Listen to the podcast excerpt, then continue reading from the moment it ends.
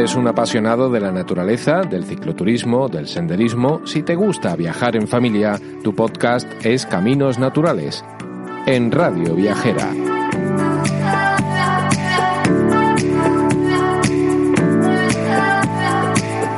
Bienvenidos un día más al podcast Caminos Naturales.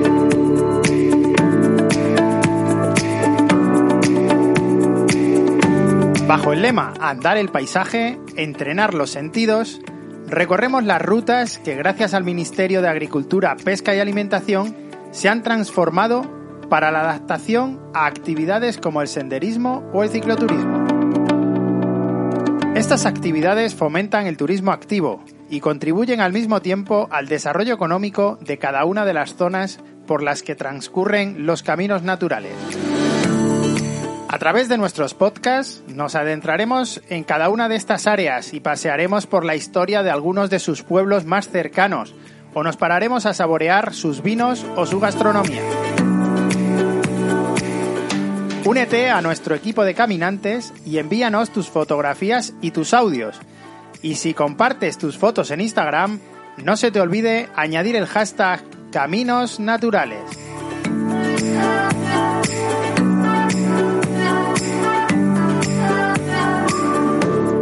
Recuerda, caminos naturales, los de la señal roja.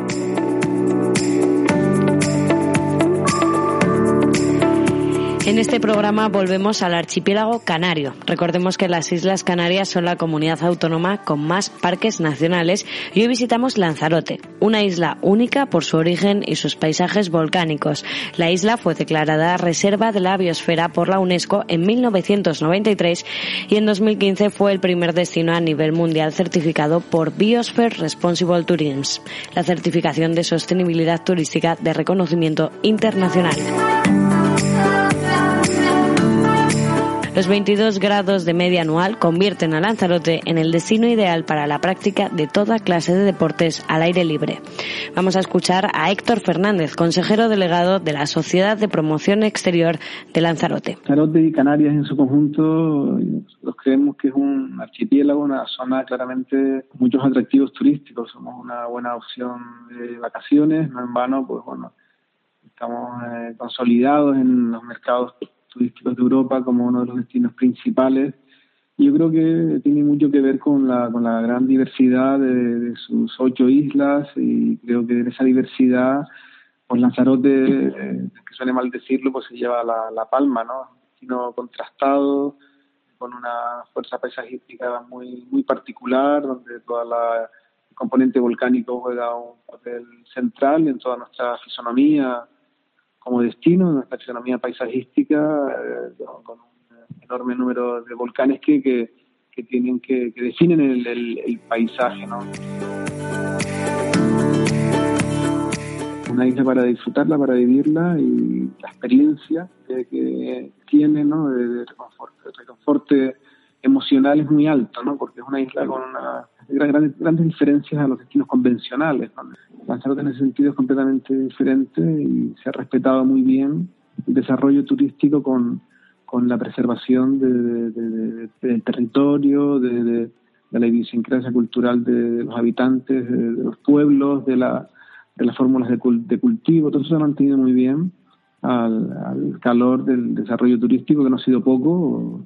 En vano recibimos casi 3 millones de turistas cada año, o sea que somos un destino con, con bastante trayectoria y, muy consolidado, pero, repito, manteniendo siempre la, nuestro ADN, que está muy centrado en, repito, la naturaleza, la, cultura, la, arquitectura popular, los pueblos del interior conservan todo su, su atractivo original, todo es, es arquitectura muy respetuosa con el medio, muy integrada, con pocas alturas de sus edificaciones, con el color blanco de, todas sus casas y el verde, eh, verde de Lanzarote, o sea que eso todo es digno de, observarse y eso reconforta mucho eh, emocionalmente y supone un descanso mental, creemos, muy conveniente en los tiempos estresantes que se viven a día a día en nuestro ritmo cotidiano. ¿no?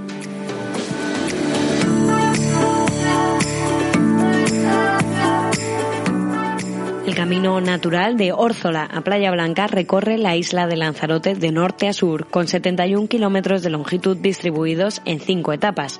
En el caminar transitaremos por localidades como Órzola, Máguez, Aría, Teguise, San Bartolomé, Montaña Blanca, Conil, La Somada, Uga, Yaiza, Las Breñas y Playa Blanca, disfrutando así de los encantos y tradiciones de Lanzarote.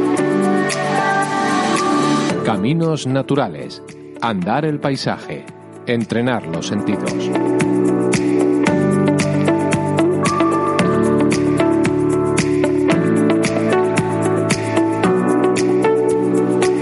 Hoy, como compañero de ruta y para entender mejor la isla y su entorno, vamos a caminar de la mano de uno de los personajes más emblemáticos de Lanzarote, César Manrique, del que en 2019 se celebraron los 100 años de su nacimiento. César Manrique fue un promotor y defensor constante de la sostenibilidad unida al paisaje. Recordemos que fue Premio Mundial de Ecología y Turismo en 1978 y Medalla de Oro de las Bellas Artes en 1980. Una de sus máximas pasiones era mantener inalterados los bellos paisajes de Lanzarote y consiguió que hoy la isla goce de esa unidad armoniosa entre naturaleza y acción del hombre. Por eso yo quise regresar y poner en evidencia, como poniéndole un paspartú o un marco para que la gente se diera cuenta de la gran potencia plástica y bella de la isla. Y lo he podido lograr. La gente ha podido entender perfectamente la enorme belleza de una piedra, de, de una tunera, hasta la belleza de un camello o la belleza de un campesino arando la tierra, o de su arquitectura popular que estaba siendo despreciada y, totalmente incomprendida cuando creían que eso era antiguo, feo y, y antifuncional. Eran casas que estaban perfectamente orientadas al viento, con una capacidad espacial perfecta. Al regresar de Estados Unidos, en el año 1966, en pleno desarrollo del sector turístico, Manrique comenzó a sensibilizar sobre la importancia de respetar el estilo tradicional de arquitectura conejera. Además, promovió la uniformidad de colores respetando los códigos clásicos, casas blancas con carpintería azul si se encontraban a menos de 300 metros de la costa y verde para las del interior, un sello de identidad y arquitectónico valorado por sus habitantes y visitantes. Escuchamos a Héctor Fernández sobre lo que nos ofrece Lanzarote cultural y artísticamente. Y luego también la, combinación de, de, la naturaleza, de, sobre todo de, la, del componente volcánico, como decíamos, con el arte, ¿no? Eh, eh, se han configurado una, una, serie de espacios que se denominan los, los centros de arte, cultura y turismo, diseñados por el artista César Manrique, que, le, conceden, digamos, unas visitas eh, obligadas. Y esos espacios, entre los que destaca, pues, Caminos del Agua, eh, Cueva de los Verdes, el Mirador del Río, el Parque Nacional de Timanfaya, pues eh, son puntos de, una enorme belleza. Y por esa combinación de naturaleza en su más pura esencia con el diseño artístico de este, de este visionario que fue el gran César Manrique, ¿no? Ese es el principal elemento diferenciador de Lanzarote respecto a otras islas.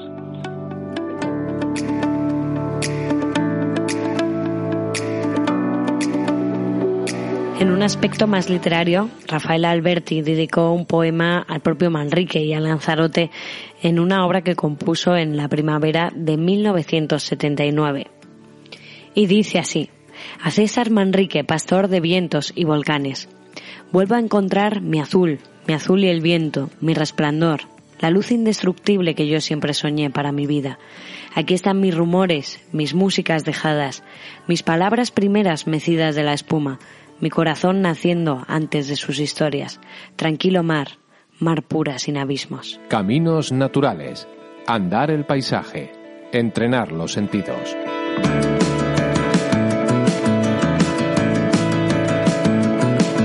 Otro de nuestros compañeros de viaje por Lanzarote es Maxi, creador e impulsor de Vulcan Bike, un recorrido circular que propone un viaje por la parte más salvaje de la isla, alejada de las carreteras. Con más de 30 años viviendo en Canarias, es un gran conocedor de la labor de César Manrique. El famoso uh, artista lanzaroteño César Manrique, un hombre que para mí su mayor virtud ha sido ser capaz de mezclar naturaleza y arquitectura, naturaleza y acción del hombre, con un, con un acierto absoluto. Ha mezclado la obra del hombre con la naturaleza, fundiéndola en un paisaje eh, urbano y humano hermosísimo. Este señor tuvo la, la virtud en los años 60-70, cuando más especulación había turística, donde se llenaban las playas de hormigón en todas partes, este señor fue capaz de visionar que no, que eso no podía pasar, que aquí en Lanzarote no, que lo teníamos que conservar. Y un solo señor consiguió concienciar a todo el mundo de que esta isla tenía que conservar su arquitectura, sus colores y su estilo. Y lo ha conseguido. Lo ha conseguido. Es, para mí es el primer gran ecologista y, es mi, para mí es un héroe. Para mí es un héroe César Manrique. Y me hace creer que que, hay que mantener la esperanza porque un solo hombre ha sido capaz de cambiar un territorio, o más, o mejor dicho, que no cambiara. ¿Pero qué es Vulcan Mike? Maxi nos explica cómo llegó a crear este recorrido y cómo ha evolucionado hasta hoy. Pues me, me han preguntado varias veces que por qué se me ocurrió la idea de hacer eh, la ruta Pedales de Lava en su momento, lo que era Pedales de Lava, en su momento, lo que hoy llamamos Vulcan Bike. ¿Cómo se me ocurrió? Y yo siempre digo que esto fue mis ansias de viajar. Yo vivía en la isla, soy de fuera, soy de Cataluña, pero llevo en Canarias 32 años y mi pasión es viajar, ¿no? Entonces yo tenía, me dedicaba en ese momento a la náutica, trabajaba en barcos y en mi tiempo libre pues me empeñé en realizar un viaje dentro de Lanzarote. Entonces creé un recorrido que le diera toda la vuelta a la isla intentando eh, pasar por eh, eh, las menores carreteras posibles, o sea, porque era un recorrido de mountain bike. Yo quería ir por la parte salvaje, de wild side de la isla, ¿no? Entonces, pero fue como un hobby, fue como un hobby y me pegué varios años de fines de semana, tardes, mañanas, buscando, aquí puedo pasar por aquí, ahora puedo pasar por allá. Y total, que al cabo de un tiempo eh, la ruta quedó terminada y la probamos con varios amigos y, jolín, nos gustó mucho, las cosas como son, no voy a decir lo contrario, nos gustó mucho. Y entonces, pues nos dio, alguien me dijo, oye, ¿y por qué no intentamos compartir esto con la gente de fuera? Y por casualidad contacté con la empresa del Pirineo, eh, Pedales del Mundo, que la, ruta más famosa es Pedals de Foc, que da la casualidad que el fundador había ido conmigo al instituto en Lleida. Y bueno, pues eh, ese primer recorrido, que era un hobby para mí, pues se convirtió en, en una ruta compartida, en un negocio, porque es un negocio hoy en día, pero en una ruta que hemos compartido con muchísima gente, más de 3.000, yo creo que unas 3.500 personas han podido venir ya a realizarla. Entonces, la, filosofía es que la gente viene, es una especie de camino de Santiago, por, porque es quizá la forma donde mejor la gente lo entiende, ¿no? O sea, la gente viene, decide cuándo quiere venir, una persona, dos personas, tres amigos, cuatro, los que sean, contactan con nosotros, nos dicen cuándo quieren venir y nosotros se lo organizamos todo. Desde que llegan al aeropuerto, desde todos los alojamientos, les llevamos las maletas todos los días, les proporcionamos la bicicleta, todo lo que necesiten. Si se quedan más días, también les buscamos alojamiento, dependiendo de los gustos, de lo que prefieran, les ayudamos a alquilar un coche. Digamos que les damos un servicio total.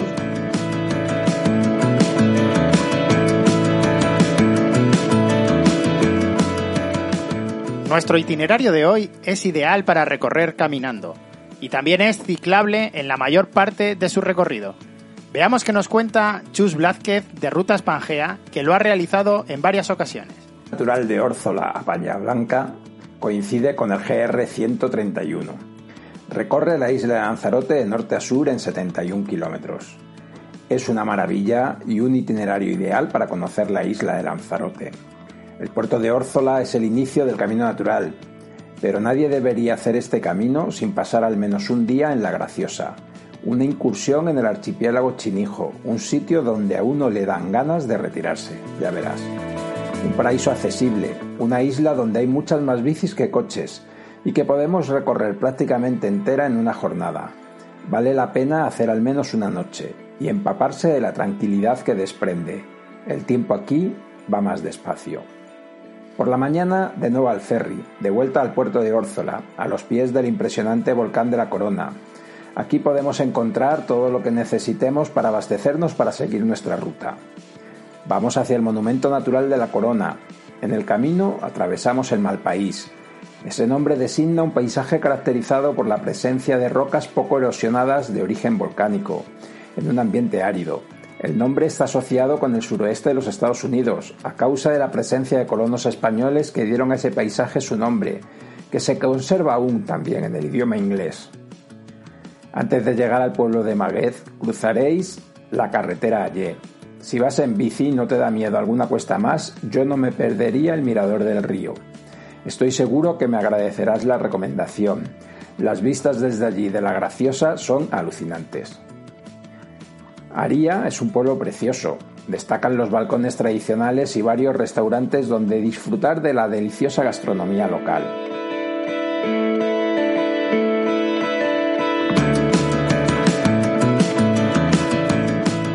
Aría es la bella localidad en la que termina la primera etapa y comienza la segunda. Goza de un microclima especial que convierte sus tierras en las más verdes de la isla.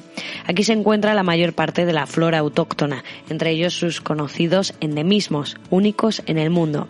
Aría es conocida también con el nombre del Valle de las Mil Palmeras.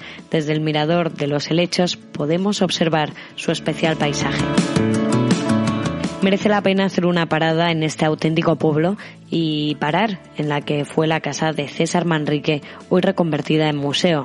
También podremos ver allí el mirador del río, obra también del artista lanzaroteño.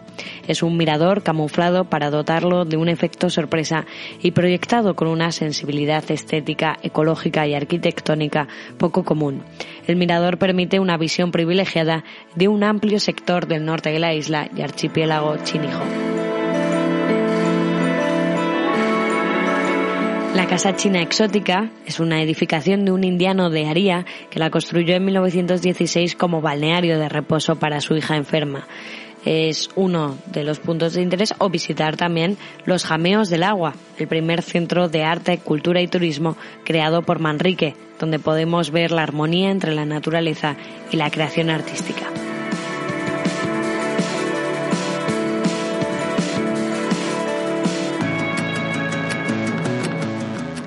Antes de comenzar nuestra tercera etapa, visitaremos los Jameos del Agua, un túnel volcánico único, con cavernas y en las que hay incluso un auditorio. Este auditorio, inaugurado en 1977, tiene una acústica excepcional. Tiene un aforo aproximado de 600 personas y ha sido escenario de numerosos conciertos y de importantísimos eventos culturales. Según la leyenda local, es el lugar del planeta donde decidieron abrazarse la naturaleza y el hombre. Desde Aría y hacia Teguise, ambas localidades separadas por las peñas del Chache y la Ermita de las Nieves, tenemos un tramo delicioso. Si vas en bici, algunos tramos es mejor hacerlos por la carretera. Si te habían dicho que Lanzarote era llano, te llevarás una sorpresa. Ascendemos por el Valle de Malpaso, disfrutando de las vistas de algunas playas cercanas. Las peñas del Chache y la Ermita de las Nieves son los puntos de mayor altitud de esta etapa. Por suerte, llegando casi arriba del todo, encontrarás algunos sitios donde poder tomar un refresco, un café o comer algo. Es el lugar ideal para descansar, con las fantásticas vistas de los impresionantes riscos de Famara y su enorme playa muy cerca. Tras el último repecho, llegamos a la Ermita de las Nieves, ubicada en un paraje privilegiado, desde donde se divisa gran parte de la isla de Lanzarote.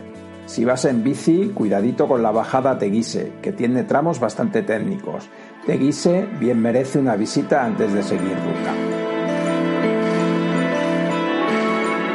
Teguise es el municipio más extenso de Lanzarote. Alcanza tanto su costa oeste como su costa este. Fue la antigua capital de la isla desde la primera mitad del siglo XV hasta la segunda mitad del siglo XIX, cuando perdió prácticamente todas las parcelas de poder en detrimento de la nueva capital, Arrecife. Fue el primer asentamiento civil y urbano más importante de Canarias. Entre sus visitas, su casco histórico y una muy curiosa, el Museo de la Piratería. Es evidente que sois el peor pirata del que he oído hablar. Pero habéis oído hablar de mí. He oído historias. Ha atacado barcos y poblaciones durante cerca de 10 años. Nunca deja supervivientes. Si no deja supervivientes, esas historias, ¿quién demonios las cuenta? Esto es una locura o una genialidad. Es sorprendente lo a menudo que coinciden esos dos conceptos. No todos los tesoros son de oro y plata, amigo. Siempre recordaréis este día como el día en que casi capturáis al capitán Jack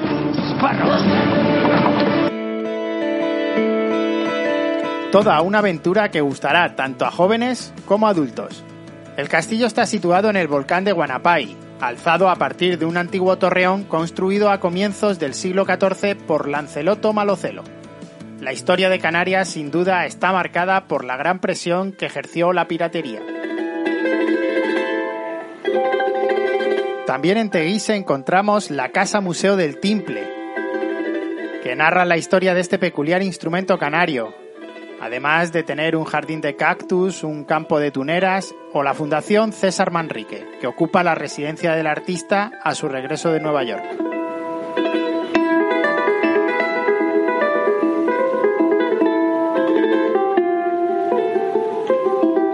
Entramos en las llanuras del Jable. Este recorrido nos permite aquí disfrutar de un valioso ecosistema y un ingenioso sistema de cultivo. Le llaman la técnica del narenado, de picón, que da al paisaje una enorme singularidad. Siempre que he cruzado esta zona he tenido la fortuna de ver a las uvaras, inconfundibles, más estilizadas que la butarda común pero bastante más grandes que los sisones, un ave amenazada, una joya de la fauna canaria. La etapa 3 es la más corta del camino natural de Órzola a Playa Blanca y transcurre uniendo las localidades de Teguise y San Bartolomé, localidad en la que se encuentra el aeropuerto de la isla. Aquí en el centro geográfico de la isla encontramos el conjunto arquitectónico de la Casa Museo del Campesino y Monumento a la Fecundidad, obra de César Manrique. No podemos dejar de visitar el Museo Tanit, donde podemos ver los utensilios de los antepasados lanzaroteños. El Museo y Playa Honda son los lugares más destacados de San Bartolomé. En Playa Honda es donde se ha desarrollado una de las áreas residenciales más grandes de Lanzarote. Además, no nos podemos olvidar de la Casa Mayor Guerra, una de las casas y edificaciones más importantes en cuanto a arquitectura e historia del municipio y declarada bien de interés cultural. La cuarta etapa transcurre de San Bartolomé a Yaiza, rodeando la caldera Honda y el monte Guatisea, llegando al pueblo de Montaña Blanca. El núcleo urbano de Conil nos marcará la mitad del recorrido por el que continuando atravesaremos el paisaje protegido de la Jeria. Yo tengo especial predilección por el paisaje protegido de la Jeria, sin duda uno de los grandes atractivos de Lanzarote. La Jeria es uno de los paisajes agrarios más característicos y singulares de las Canarias. Su origen se encuentra en la necesidad de aprovechar las amplias extensiones recubiertas por las arenas emitidas en las sucesivas erupciones volcánicas de Timanfaya. Grandes extensiones de vides salpican el paisaje. Sus uvas nos regalan ese vino malvasía, un vino dorado y fresco, de alta graduación. Muchas bodegas ofrecen visitas, catas, incluso algunas tienen restaurantes. Una oportunidad excelente de catar los vinos locales y, por qué no, sus quesos. A mí me encantan. Y luego qué decir de sus gentes, ¿no? De la gente, de los sufridos en su día lanzaroteños que arrancaban los frutos de la tierra con gran esfuerzo, con ayuda de dromedarios, que era el único animal que podía aguantar sin agua y podía trabajar duramente. Hoy se dedican a pasear turistas, pero en su día fueron muy importantes. El paisaje está, está moldeado por estos agricultores que, labraron los viñedos de, de la Jeria, otro paisaje único en el mundo, donde las, el, famoso vino blanco de Lanzarote crece en las viñas de uva malvasía, en, cráteres de, de, ceniza volcánica, un paisaje realmente lunar. Llegamos a Uga, donde es fácil que nos crucemos con sus cordadas de dromedarios, transitando entre Uga y Yaiza. Por cierto, si vienes a Lanzarote, e igual que te comenté con la graciosa, no te puedes ir sin hacer la visita del Parque Nacional. Si atravesando el Parque Natural de los Volcanes ya habrás tenido la sensación de estar en otro planeta, la visita de Timanfaya te dejará sin palabras. Continuamos ruta y antes de llegar a la población de Las Breñas tenéis la posibilidad de acercaros hasta las salinas de Janubio. Este es uno de los ingenios salineros marinos más singulares que existen. La laguna donde se encuentran las salinas fue creada por erupciones volcánicas, que crearon una barrera de lava entre el mar y la laguna. Regresamos hacia las Breñas, desde donde ya podremos ver la isla de Fuerteventura. Desde Las Breñas se inicia un divertido descenso hacia Playa Blanca, atravesando una nueva zona donde es posible ver las Ubaras.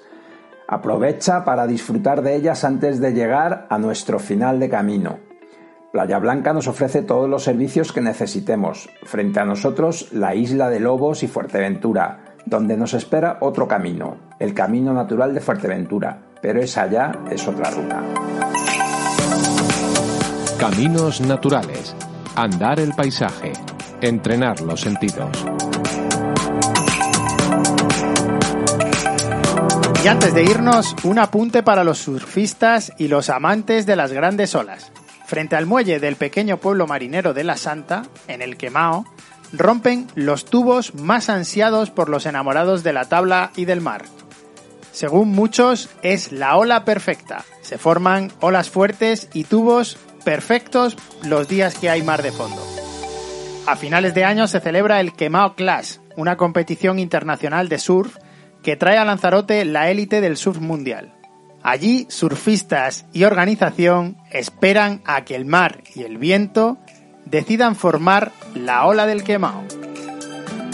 su diseño como destino también eh, se hizo correctamente y se estableció lo que es la zonificación, o sea, las áreas turísticas están muy concentradas y el resto de la isla, digamos, está limpio del impacto eh, constructivo, por así decirlo, y conservando toda su fuerza esta, esta naturaleza. Y luego también hay pasajes, paisajes como por ejemplo el paisaje de la Jeria, una zona muy famosa por su, por su producción vinícola, aprovechando precisamente la ceniza volcánica para como forma de cultivo y como fórmula de retención de la humedad, que le concede a los caldos blancos sobre todo un sabor extraordinario.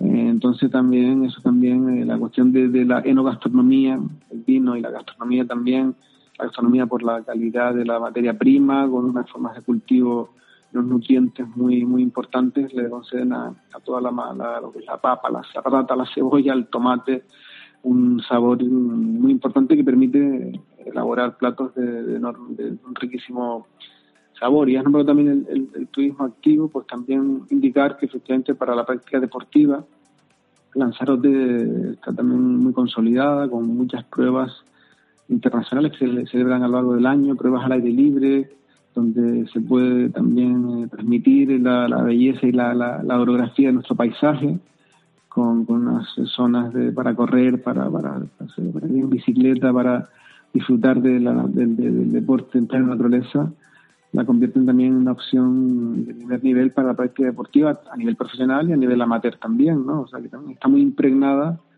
la, la, el disfrute de la isla con la práctica deportiva y con el turismo activo también la, distancia es una isla relativamente pequeña, su tamaño son 800 eh, kilómetros cuadrados de, área de superficie y eso pues eh, no exige grandes distancias en, recorrerla, ¿no? Entonces para efectivamente para, para paseos en bicicleta, eh, actividades de senderismo, hay muchísimas rutas, una isla muy muy friendly para, para recorrerla cómodamente, sin grandes esfuerzos y en todo momento disfrutando de digamos de la de la, del, potencial de la naturaleza.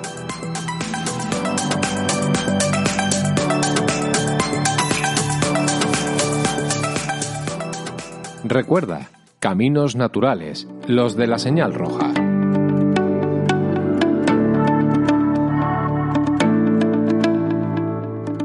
Y despedimos otro podcast diciendo hasta pronto a Lanzarote, un pueblo capaz de arrancar a los volcanes un haz de vida Hoy hemos profundizado en su camino natural que une Órzola con Playa Blanca, una ruta que nos ha acompañado, como no podía ser de otra manera, a través de la naturaleza, el artista César Manrique. Además, Héctor Fernández del Turismo de Lanzarote y Maxi de Vulcan Bike. Junto al transcurso del camino hemos paseado por pintorescos pueblos blancos, observado su cuidada y tradicional arquitectura y nos hemos mezclado con su tradición y sus gentes.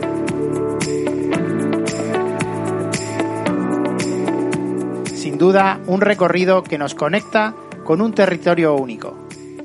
No dejéis de visitar esta joya de la naturaleza. Realmente, como mínimo, os impresionará. No os quedaréis indiferentes, os lo prometo.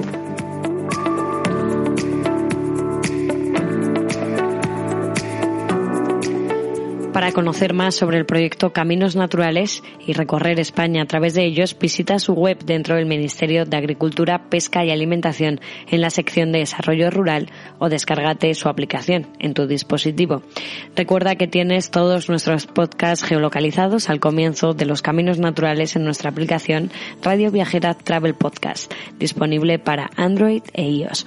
Cuando comiences una etapa de un camino natural, el de Lanzarote, por ejemplo, este podcast aparecerá en tu móvil para que puedas escucharlo. No lo dudes y únete a nuestro equipo de caminantes.